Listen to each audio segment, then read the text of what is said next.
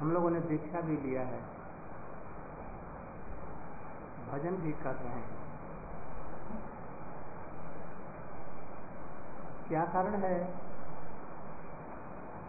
कि भजन में जैसी निष्ठा होनी चाहिए, अभी तक निष्ठा क्यों नहीं हो रही?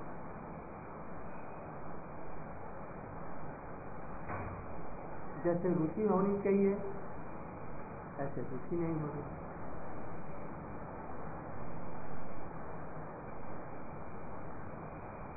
यदि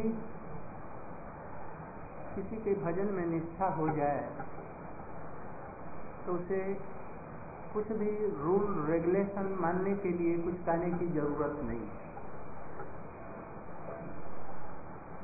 जितने नियम, विधि और निषेध इत्यादि हैं, ये किन लोगों के लिए है। जिनका अभी भजन अनिश्चित है। अनिश्चित भजन।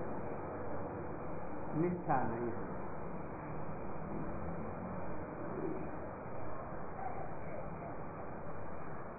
पहली स्थिति में भजन में जब हम प्रवेश करते हैं,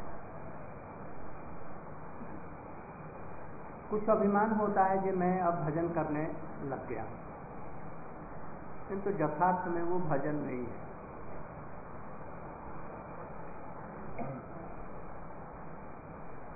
भजन में जब तक निष्ठा नहीं होती,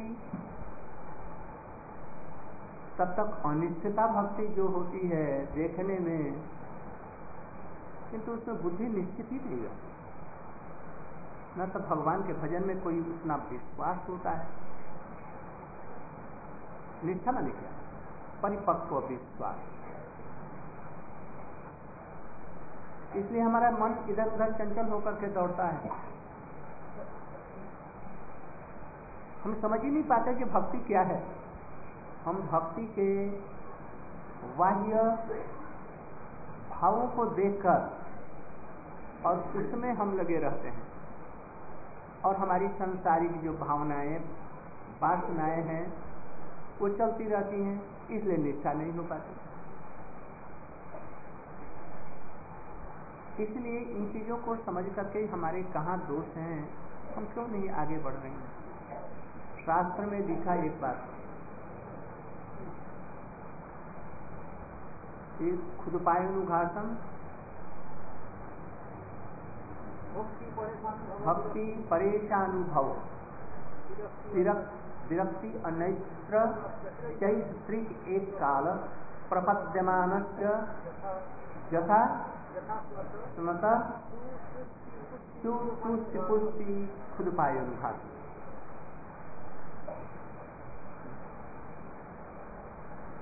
और इसके पास ही पास एक और श्लोक है। पेड़ की जड़ में जैसे जल दिया जाए जथा तरो मूल नीति चलीन।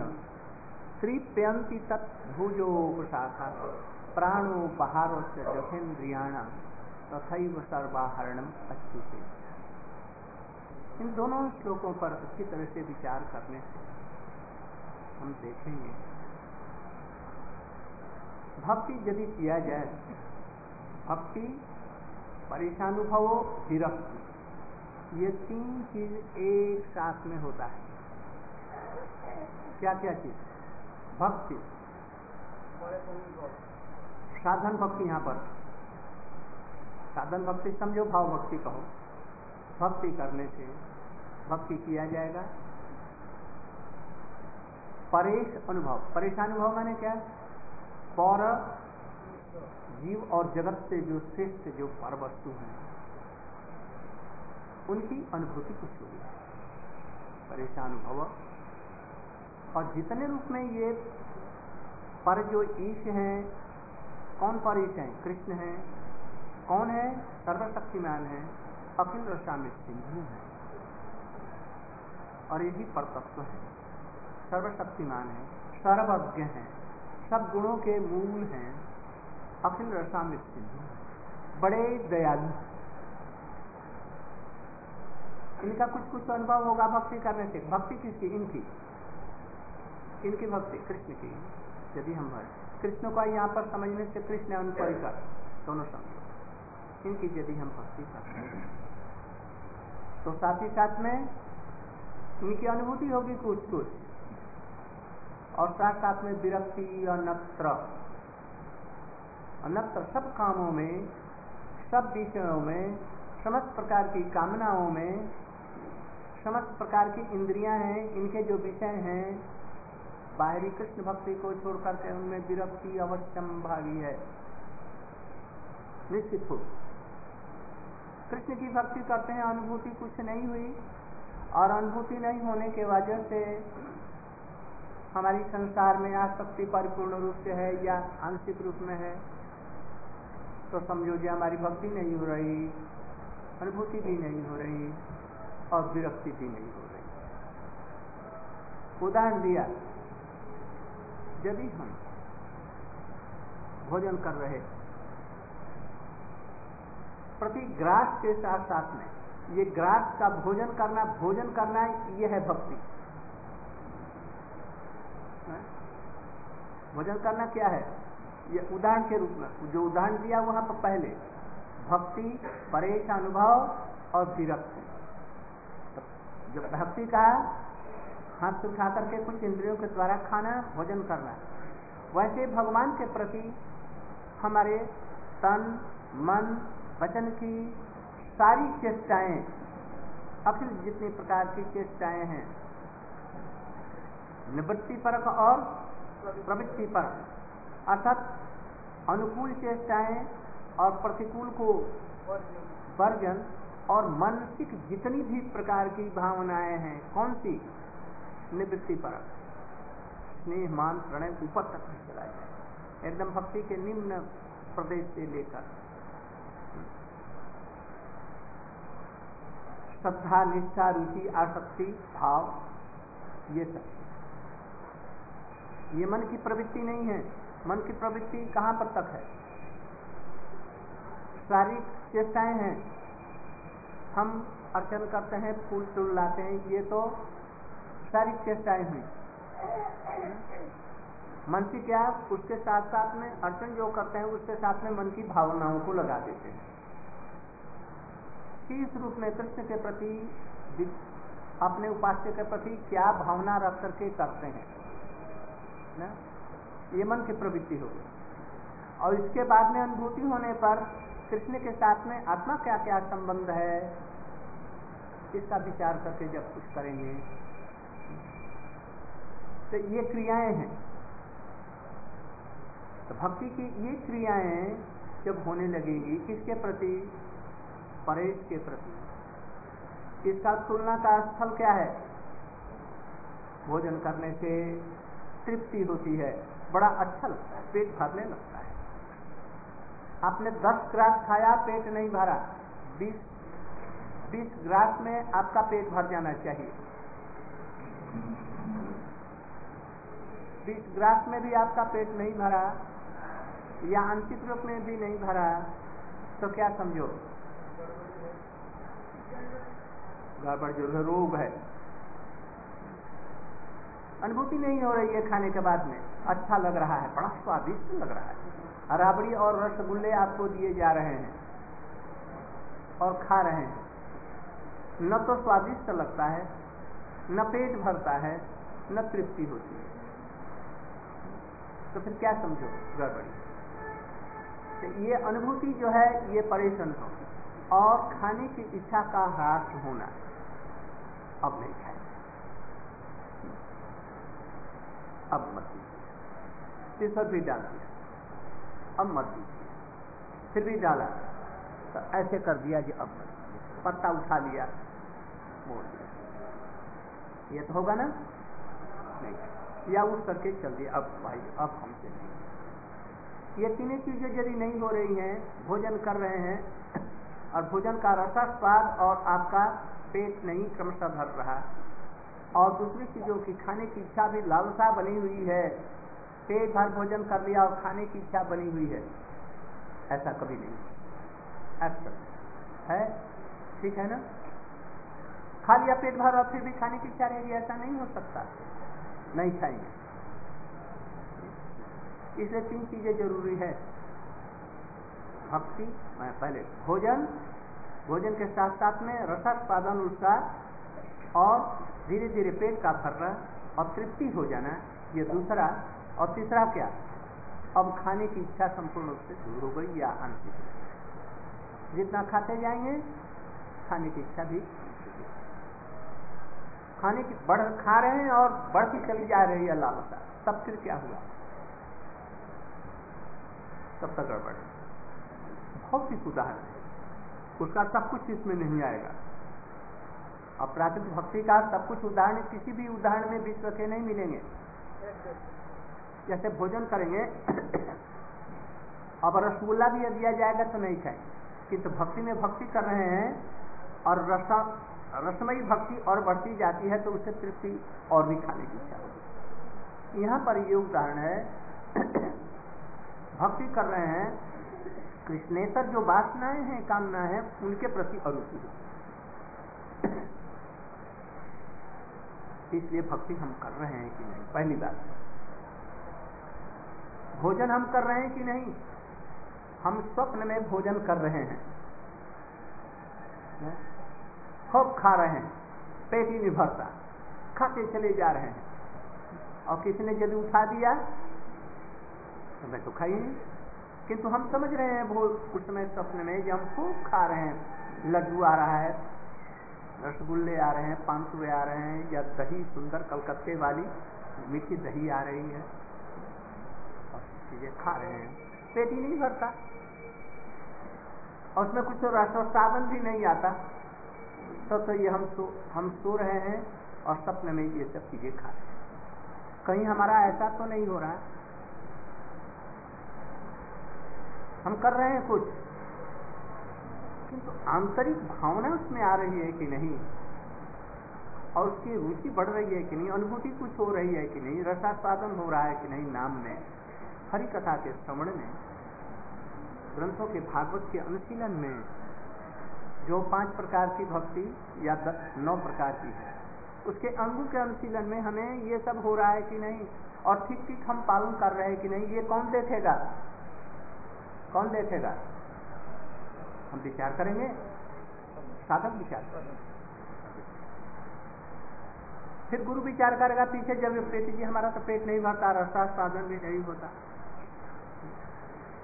भक्ति का लक्षण जो बतलाया गया, यदि भक्ति आपकी हो रही है तो ये चीज़ें ज़रूरी होनी है। क्या चीज़?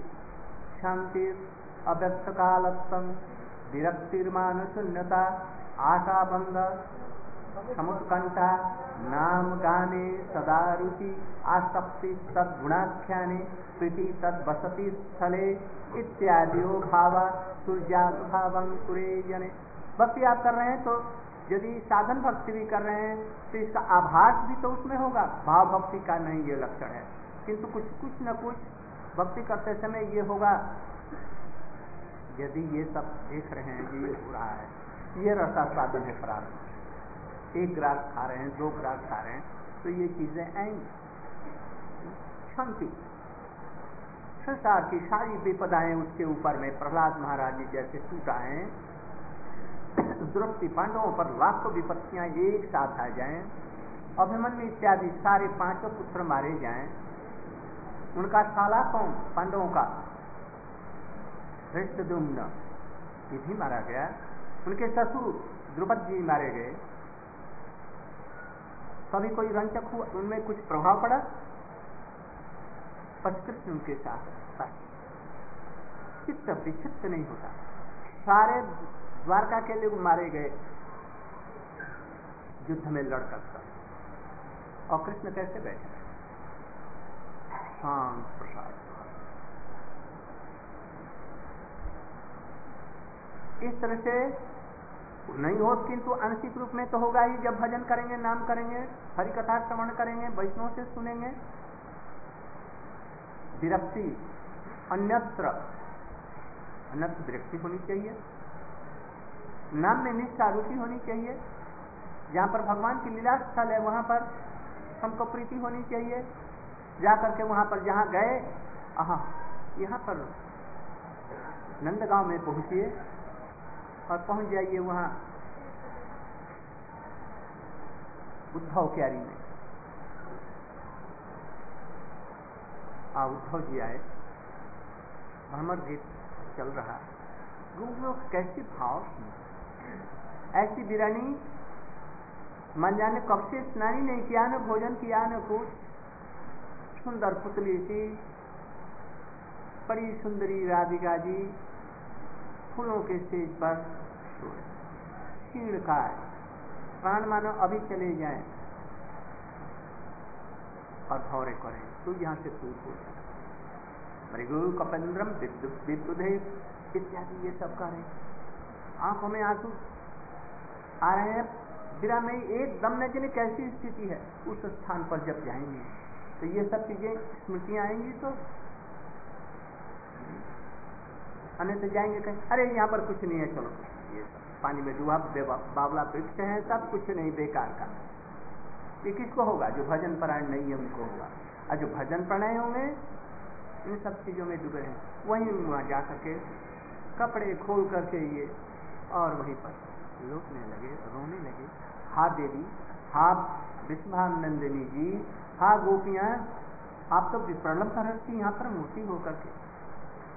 जगत को सीखा रोने लगा। प्रार्थना। हमें एक इसका इतना भी छू जाए। ऐसे प्रीति हो तो बस स्थले प्रीति तो हो। इतना न थोड़ा सा तो हो। प्रीति स्थले नाम में रुचि हो नयनम गलदास सुधार ये तो कुछ उन्नत स्थल के। इतना नहीं हो। इसलिए तो रूल आई है हमको ये सब हृदय विकृत नहीं होता है।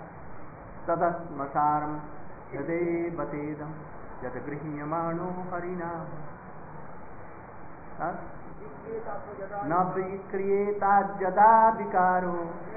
नेत्रे जलम गात्रु है कभी सोचा, भजन करने के लिए आइए, ये सब अवस्थाएँ क्यों नहीं होती हैं? इसके लिए तो हाय हाय, ये क्यों नहीं हो रही ये चीज़ें? विश्व में जितनी आ सकती है, एक पैसा बर्बाद हो जाने पर जिसके लिए हम मरते जीते हैं। और ये इतनी बड़ी भारी संपत्ति जिसके लिए घर बार स्त्री, पुरुष सब छोड़ दिया। और तनिक भी ये हृदय को स्पर्श नहीं करती क्या बात है? गुरु जी से कहा, किसी अपने अपने जैसे भाव जैसे हैं, अपने से उनसे कहा, चैतन्य महाप्रभु नित्यानंद से प्रार्थना किया ये सबके लिए।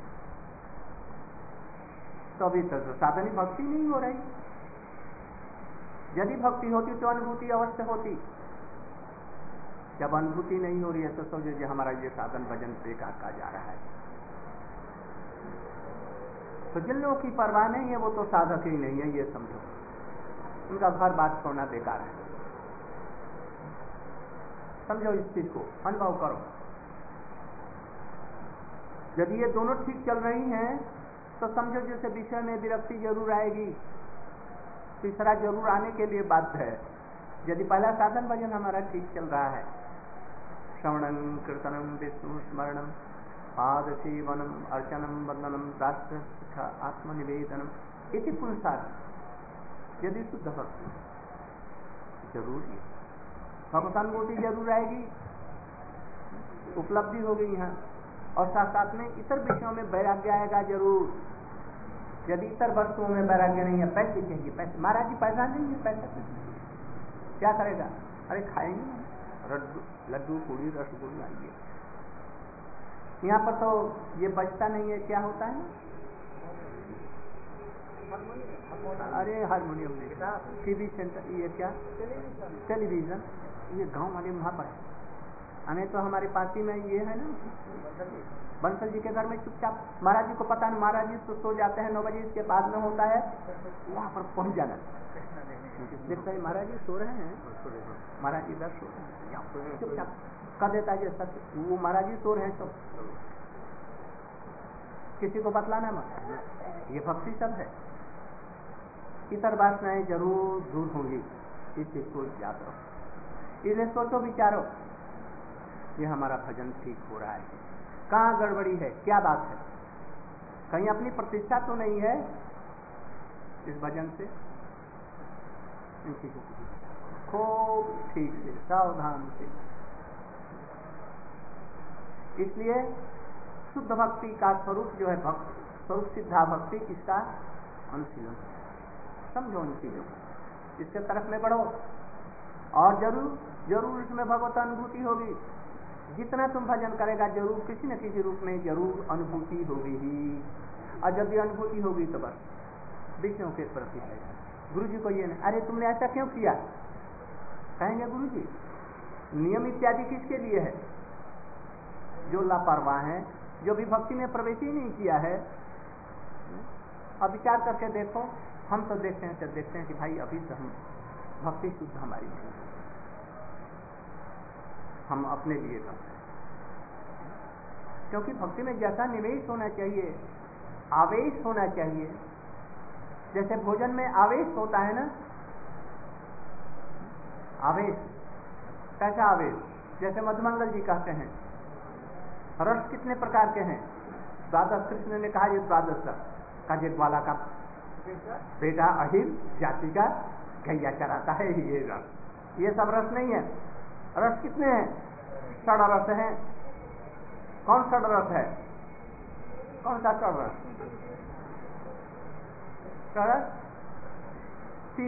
सिक्त अम्ल कटु। और? कषाय और मधुर इत्यादि। ये रस है। बेकार ग्वारिया ये, ये, ये क्या जाने रस का विचार हाँ जब रसोई यशोदा जी और रोहिणी जी मैया बनाती है, उसके सुगंध से ही रस से नाक टपकने लगता है मुख से लाक टपकने लगता है। ये रस है। ये बेकार का ये। बलदेव तो डपोर संख्या इसको कुछ आता ही नहीं, या रस जानता ही नहीं कि कितना रस है। बताओ तो बलदेव, तू बता कितना रस है।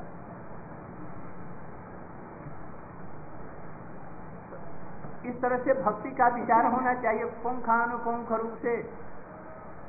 विचार करो। ये भक्ति का जो साधन के जो अंग हैं, हम ठीक सुंदर रूप में पालन कर रहे हैं या नहीं? और क्रमशः हमारी भगवत अनुभूति या भजन में कुछ अनुभूति हुई कि नहीं आज तक? और फिर इसके बाद में विचार करो जो मैंने जब हरिनाम लिया या दीक्षा लिया, तब हमारी विषयों के प्रति जैसे आसक्ति थी, आज उससे बढ़ गई है कि यदि बढ़ गई, समझो जो हमारा बेड़ा खत्म हो डूब गया। क्रमशः ये चीज़ों को विचार करो। साधक होने के नाते। यदि कहो कि हम लोगों को वातावरण बड़ा गंदा है, इसलिए नहीं हो रहा। वातावरण ठीक नहीं। भक्ति अनुशीलन का ये सब पहले तो चिंता है ये भोजन लाओ कुछ। भोजन के लिए कुछ चाहिए। फिर और तरह की सब चीज़ें हैं। संग वैसा नहीं मिल रहा। त्रिविक्रम महाराज जी ने एक बार गुरु जी से कहा, हम लोग सभी लोग थे त्रिविक्रम महाराज जी। हम लोग को ये सब अवकाश ही नहीं मिलता ये सब करने का। अब हम मठ में ले रहेंगे हम बाहर चले जाएँगे। बाहर में रह करके पेड़ों के नीचे रह करके हम भजन करेंगे। गुरु जी ने कहा कि तू वहाँ जाएगा तो ठीक है, किंतु पेड़ की डाल यदि आंधी चली और गिर गई, और तुम्हारे सिर के खोपड़ी के ऊपर में पड़ी पड़ी क्या करेगा? क्या करेगा बतलाओ तो? ये कभी विचार करके तब जाओ। ये संसार है। संसार से कठिनाइयाँ प्रॉब्लम और सब कुछ ठीक हो जाएगा, पहले गंगा जी सूख जाएँगी, तब पार करेंगे। ऐसा मत सोचो इसलिए ये सब चीज़ें रहें, उसी में अनुकूल, प्रतिकूल समझ करके विषयों, भक्ति के अनुकूल को ग्रहण करते हुए, प्रतिकूल को छोड़ते हुए क्रमशः बढ़ो। निष्ठा हो जाएगी धीरे धीरे धीरे जो तुम्हारे प्रतिकूल विषय थे, वो भी अनुकूल होते जाएँगे। और धीरे धीरे धीरे, जबकि नारद जी जैसे, सुखदेव गोस्वामी जैसे नित्यानंद प्रभु और और लोगों की भांति जब उत्तम अधिकारी हो जाएँगे, हरिदास ठाकुर की भांति तो जितनी भी चीज़ें हैं प्रतिकूल, वो भी सब अनुकूल हो जाएँगे। साधन अवस्था में अधिक अधिकतर सभी विषय प्रतिकूल होती हैं, सभी चीज़। हमारा मन भी प्रतिकूल रहता है। शरीर भी प्रतिकूल रहता है। धीरे धीरे जब आगे बढ़ेंगे, प्रतिकूल दूर होता जाएगा। आसक्ति भाव तक कुछ प्रतिकूल चीज़ें रहती उनका गंध रहता है। जब भाव अवस्था में पहुँचेंगे, प्रतिकूल तो दूर हो जाएगा, किंतु गंध रहेगा। ये गंध कब जुड़ जाएगा दूर? भगवत दर्शन होने पर, प्रेम होकर के भगवत दर्शन होगा। आत्यंतिक वहीं पर अनर्थों की निवृत्ति होगी। इसलिए धैर्य के साथ में।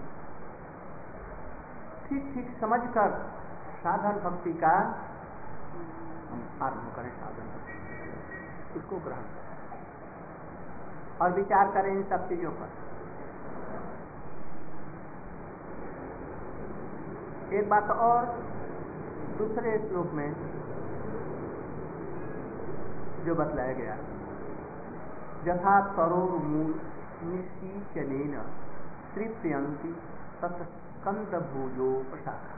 क्या तात्पर्य? तात्पर्य क्या है? तरोर मूल निषेचन पानी का, पानी से एक वृक्ष की जड़ में हम पानी देते हैं। तथा स्कंद भूजा उपशाखा तृप्यंती उनका स्कंद उसकी शाखाएँ मोटी मोटी पतली पतली टहनिया, ऊपर शाखा। पत्ते, फूल, सब फल तृप्य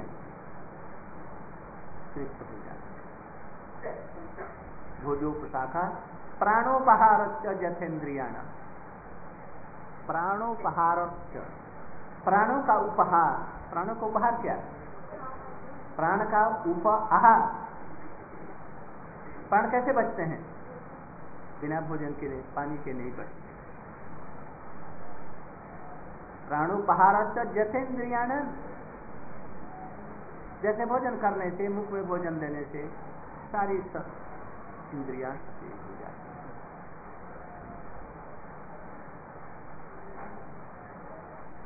तथा सर्व क्या? अच्युत की पूजा करने से सभी जगत में साधक भी सारे प्रसन्न हो जाते हैं, तृप्त हो जाते हैं। अब इस विचार करें यथा तरो मूल निषेचन। तरु का मूल, पेड़ का मूल में यदि पानी दिया जाए, दी जाए तो संत भुजा, उपशाखा, पत्ते, फूल, पौधे सब तृप्त हो जाते ऐसे ही हम अपने मुख में, ये दूसरा उदाहरण थे, वैसे ही मुख में आहार देने से सारी इंद्रियाँ, ये सब तृप्त हो जाती वैसे ही अच्युत की पूजा करने से सब कुछ, सारे लोग सब तृप्त हो जाते अब उदाहरण पर को अब इस पर ले आइए, देखिए, वास्तविकता पर। जथा तरुण मूल निषेचन एक तरु है, पेड़ है। इसमें सारी चीज़ें पत्ते टहनिया सभी कुछ नीचे में पानी दिया जा रहा है। उसे सब कुछ तृप्त हो। किंतु यदि देखा जाए कि हम पानी जड़ में भी दे रहे हैं और फूलों और पत्तों में भी पानी दे, टहनियों पर दे दे तो क्या हर्ज है? धूल उड़ करके उस पर जमा है। कभी कभी फुहारे के साथ में उसको धो देते हैं ना तो उसमें क्या हर्ज है? नीचे जड़ में भी पानी दें और ऊपर में पत्तों में भी पाले डालियों को भी धो धा करके ठीक कर दें। इसलिए जितने देवता देवी हैं और मनुष्य हैं, ये सारे पेड़ हैं ना? मूल पेड़ एक मूल है उसका। और ये सारा विश्व जितने देवता, देवी, मनुष्य, कीट, पतंग, ये सब में कोई घर ले लो, कोई टहनी ले लो, कोई फल ले लो, फूल ले लो। अब इसमें हम पानी देते हैं तो सभी तृप्त हो जाते हैं। ठीक है। हमने देवता देवियों को भी पूजा की। मनुष्यों को भी हमने तृप्त करने की चेष्टा की। जो जैसा करता है बस उसकी भी तृप्ति कर देते हैं। और कृष्ण की भी करते हैं। हर क्या रहा।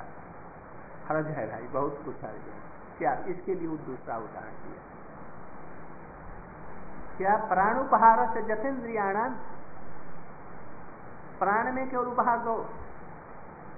आँख में उपहार मत दो। यदि देगा तो क्या होगा? जैसे पानी का राज सब जगह दे देंगे। पेड़ में भी, डाली में भी, पत्ते में भी, फल में भी, फूल में। तो उसमें कोई हानि नहीं है। कहते हैं ये गलत है। इसके लिए दूसरा उदाहरण देते नहीं, ऐसा मत करो। उदाहरण बदल करके दूसरा उदाहरण दिया। क्या दिया? प्राण में उपहार देने से जैसे इंद्रिया सतेज होती हैं और प्राण के बदले आँखों में हार दो दूध कान में दे दो पेट को चीर करके यहाँ भर दो। क्या होगा? हाँ, बस मर जाएँगे हम। इनमें शक्ति नहीं है ये ग्रहण करने की। यदि पत्तों में डालियों में पानी दिया जाए दस बरस और मूल में नहीं जाए पानी तो पेड़ सूख जाएगा। इस तरह से आहा, मुख में न दे करके इंद्रियों को दिया जाए, भले ही वो मरेंगे, जीवित भी नहीं रह सकते। और भी बात है एक शिक्षा। कृष्ण की सेवा करने से हमारी आत्मा तृप्त हो, जयात्मा क्या है वो? सबई पुंसान। परो धर्मो जतो भक्ति अधोक्षजे अहेतुक्य अप्रतिहता। जयात्मा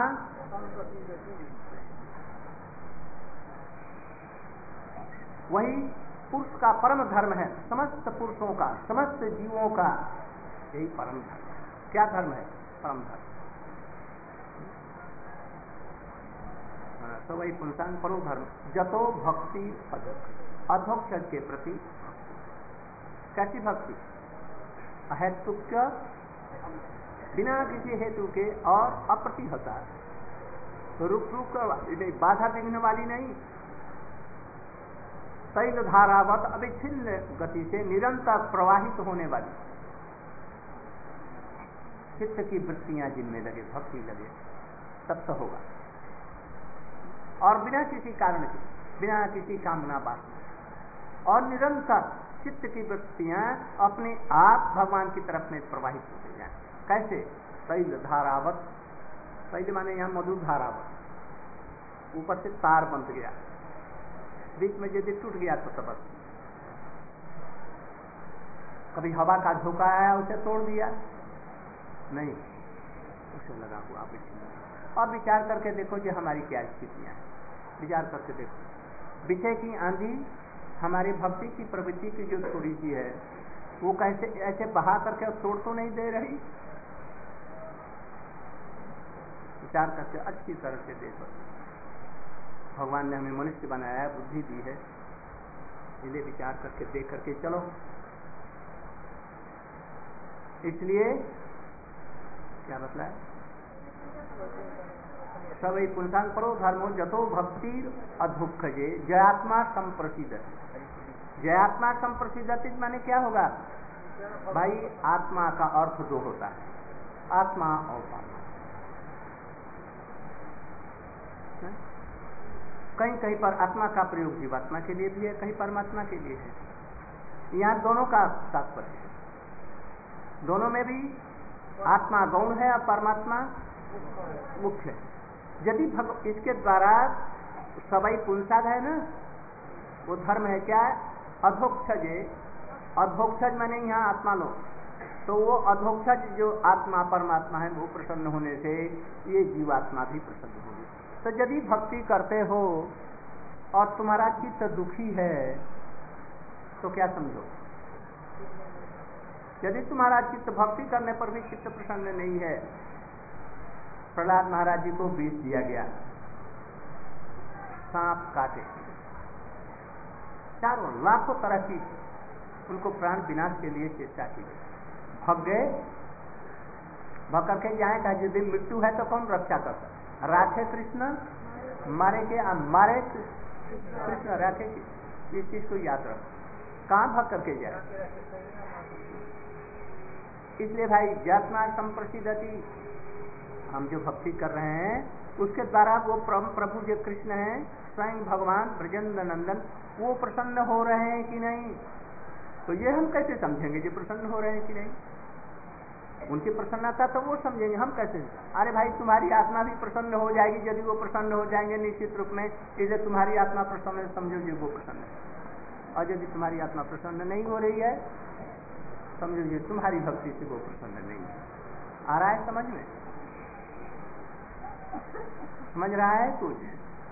देखो, विचार करो। यदि हमारा चित्त खिन्न है, जैसे नारद जी का चित्त खिन्न था,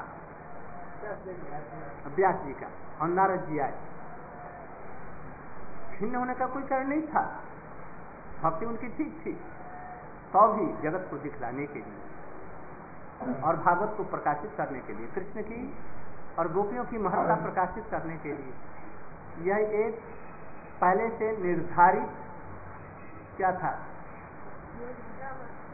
ड्रामा ना योजना थी पहले से सुविचारित रीप्लान परियोजना थी इसलिए ऐसा किया। त्याग जी ने कहा हमारा चित्त असंतोष। क्यों? कोई भक्ति। भक्ति नहीं थी ना सब इंसान कुछ गड़बड़ी थी। क्या गड़बड़ी? उन्नत अधिकार की भक्ति तो थी। भक्ति में कृष्ण का वर्णन भी किया। किंतु गोपियों वाली भक्ति, ब्रजवासियों की जो भक्ति थे, उसका भी विचार इसलिए संपूर्ण में इनका चित्त नहीं था। इसलिए हम लोग जो भक्ति कर रहे हैं, उसे कृष्ण प्रसन्न हो रहे हैं कि नहीं? तो ये कैसे समझेंगे? हमारा चित्त भी प्रसन्न और संतुष्ट होना चाहिए। तो ये हो रहा है कि नहीं? यदि सब समय चारों तरफ़ से प्रॉब्लम्स हैं, समस्याएँ हैं। चित्त खिन्न है तो क्या समझो? हमारी जो भक्ति है, अभी भक्ति नहीं है। और इससे प्रसन्न भगवान भी नहीं हुए हैं, इसलिए हम भी अच्छा कृष्ण चाहे हम भजन करें, और कृष्ण चाहे जैसे इसके ऊपर में कोई विपत्ति आपत्ति ना है आ सकती है। कृष्ण जानते नहीं है हमारे ऊपर में विपत्तियाँ नहीं है ये विपत्तियाँ क्या है? विपत्ति नहीं है, हम स्वप्न में देख रहे हैं असल में और मर रहे हैं। विपत्ति है ही नहीं, यदि भजन कर रहे हैं। समझने का हमारे गुरु जी कहते थे, जिसने अपने परिवेश में इन विपत्तियों को नहीं लाया पांडवों जैसा जान बूझ करके, वो क्या भजन कर सकता है? नहीं भजन कर इसलिए परिस्थितियों में रह करके भगवान का भजन करना सीखो। नहीं तो क्या भजन? उनके दस बीस मामले चल रहे हैं। कितने तरह का झमेले उनके? और शांत चित्त होकर के लिखवा रहे हैं। बाबा महाराज जी बैठे हैं। सब लोगों से इधर उधर बात कर रहे हैं उधर बात में। और आज प्रबंध पूरा नहीं यदि होगा तो, तो फिर कल तो जाना है मिसिंगपली आज प्रेस में देकर के छपना है। और कब से सवेरे से लेकर के बैठे हुए हैं कागज़ कलम। फिर थोड़ा सा उसी में से समय निकाल करके झर झर झर झर करके तीन चार पेज बोल दिया, बस, जाओ। बस बाउंड महाराज का रेटिंग भी ऐसा सुंदर, और उसमें एक गलती नहीं, हर चीज़ दीर्घा दीर्घई स्पेलिंग मिस्टेक नहीं, कहीं कुछ भूल नहीं। दे दिया प्रेस में बस छप गया, और सवेरे लेकर के तैयार हो गया। कॉपी बन गई सिंह देव में। ये भक्ति का विचार। इन दोनों श्लोकों को विचार करके और साढ़े सात भी। अब बच गया। इसलिए इन पर विचार करो। शुद्ध भक्ति में लगो। चित्त आत्मा प्रसन्न है तो, तो भगवान को तो इसका मतलब ये भगवान नहीं प्रसन्न है। हमारा साधन में कुछ गड़बड़ी है इसलिए नहीं। भगवान तो प्रसन्न होने के लिए ही आए यदि हम भक्ति करेंगे वो अप्रसन्न अपने आप हो जाएँगे। उनको किसी चीज़ की कमी है जिस तुम भक्ति नहीं कर रहे हो, इसलिए प्रसन्न नहीं, ये ऐसी बात नहीं ऐसा नहीं। वो तो आए हैं इसलिए। चैतन्य महाप्रभु किस लिए आए प्रेम देने के लिए। वो तो खो जाए, ढूंढ ढूंढ करके गली गली में जा रहे हैं। कोई ले लो प्रेम। कोई प्रेम ले लो और कोई नहीं लेता है। इसलिए इन पर विचार करके शुद्ध भक्ति के करने में तुम आप लोग सब विचार करके लगे। कहीं कोई प्रतिष्ठा की आशा तो नहीं कोई लौकिक आशा तो नहीं लौकिक कोई कामना तो नहीं कोई वासना तो नहीं तो, तो भक्ति देवी नहीं आएँगी। वो क्या श्लोक है जी भक्ति जावत मुक्ति मुक्ति स्पृहा जावत पिशाची पर। वो पिशाची है जो अद्वैतवादियों की मुक्ति है मायावादियों की मुक्ति सबसे श्रेष्ठ चीज़ है। उसको पिशाची बतलाए। इसके आता ही भक्ति नष्ट हो जाती है। तो इनमें से कोई चीज़ तो नहीं है हमारे अंदर में, कामना, वासना, संसारी और सब चीज़ें। छोड़ना बड़ा भारी कठिन है भाई, किंतु भक्ति यदि आ जाएगी, थोड़ी सी भी इसलिए आज यहीं पर समाप्त करते हैं, विचार करेंगे। कल से होगा, यदि तबीयत ठीक रहेगी। भजन रहस्य के संबंध में हम बतलाएँगे। भजन रहस्य। और उसी में वो भी आ जाएँगे। भक्ति रसायन इत्यादि सभी उसमें आ जाएँगे। आप लोग भजन कीजिए। और हमारे गुरु परंपरा के जो विचार हैं कोई जय जय